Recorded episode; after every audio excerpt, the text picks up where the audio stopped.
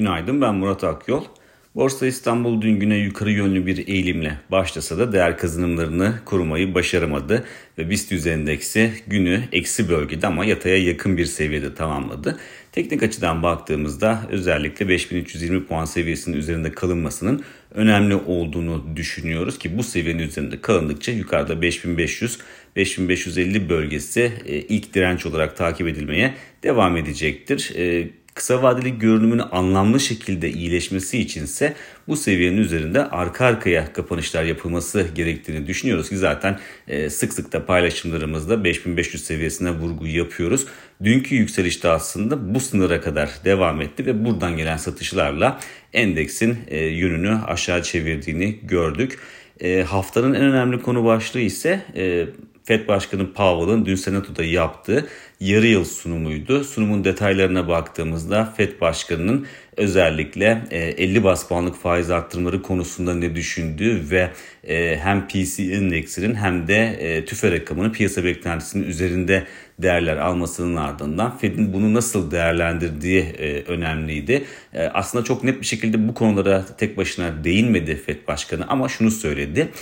Makroekonomik verilerin güçlü gelmeye devam etmesi durumunda daha fazla sıkılaştırmaya ihtiyaç duyulabileceğine dikkat çekti. Yani bu aslında şu anlama geliyor. Bir sonraki toplantıda dahil olmak üzere Fed'in e, faiz arttırım hızını arttırması yani 50 bas puana çıkarması e, söz konusu olabilir ki son dönemde FED içinde de zaten e, yetkililerin yaptığı açıklamalarda da 50 bas puan ihtimali sıklıkla dile getiriliyordu. FED Başkanı'nın da bunu çok net bir şekilde aslında ifade etmiş olması, bu riskin artması piyasalara tabii ki satış baskısı olarak yansıdı. Dün ABD borsalarının kapanışlarına baktığımızda belirgin şekilde negatif kapanışlar yapıldığını görüyoruz.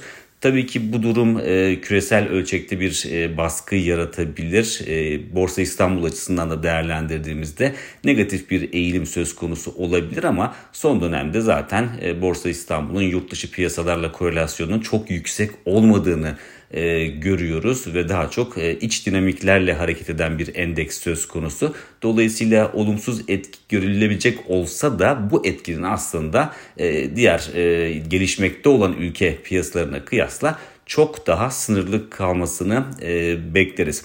E, bunun dışında bugün veri akışı da e, aslında biraz yoğun görünüyor. Euro bölgesinde gayri safi yurt içi hasta rakamı açıklanacak. Amerika'da ise özel sektör istihdam rakamını takip edeceğiz. Cuma günkü tarım dışı istihdam rakamı öncesinde aynı zamanda Amerika'da açık iş e, sayısını da takip edeceğiz. Açık iş sayısının özellikle e, yüksek olması istihdam tarafında zaten son dönemlerde e, oldukça güçlü bir eğilim görüyorduk. Dolayısıyla bu verinin de kuvvetli gelmesi durumunda ya da özel sektör istihdam rakamının kuvvetli gelmesi durumunda dün FED Başkanı Powell'ın verdiği mesajları da göz önünde bulundurduğumuzda bunun böyle bir senaryoda bunun piyasalar üzerinde daha fazla baskı yaratma ihtimalinde göz önünde bulundurmak gerekir.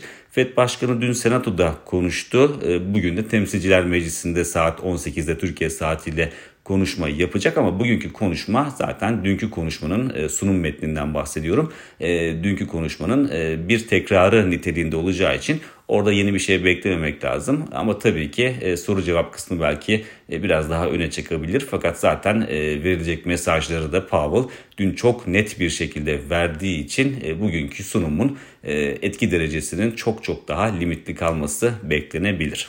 Bir sonraki podcast'te görüşmek üzere.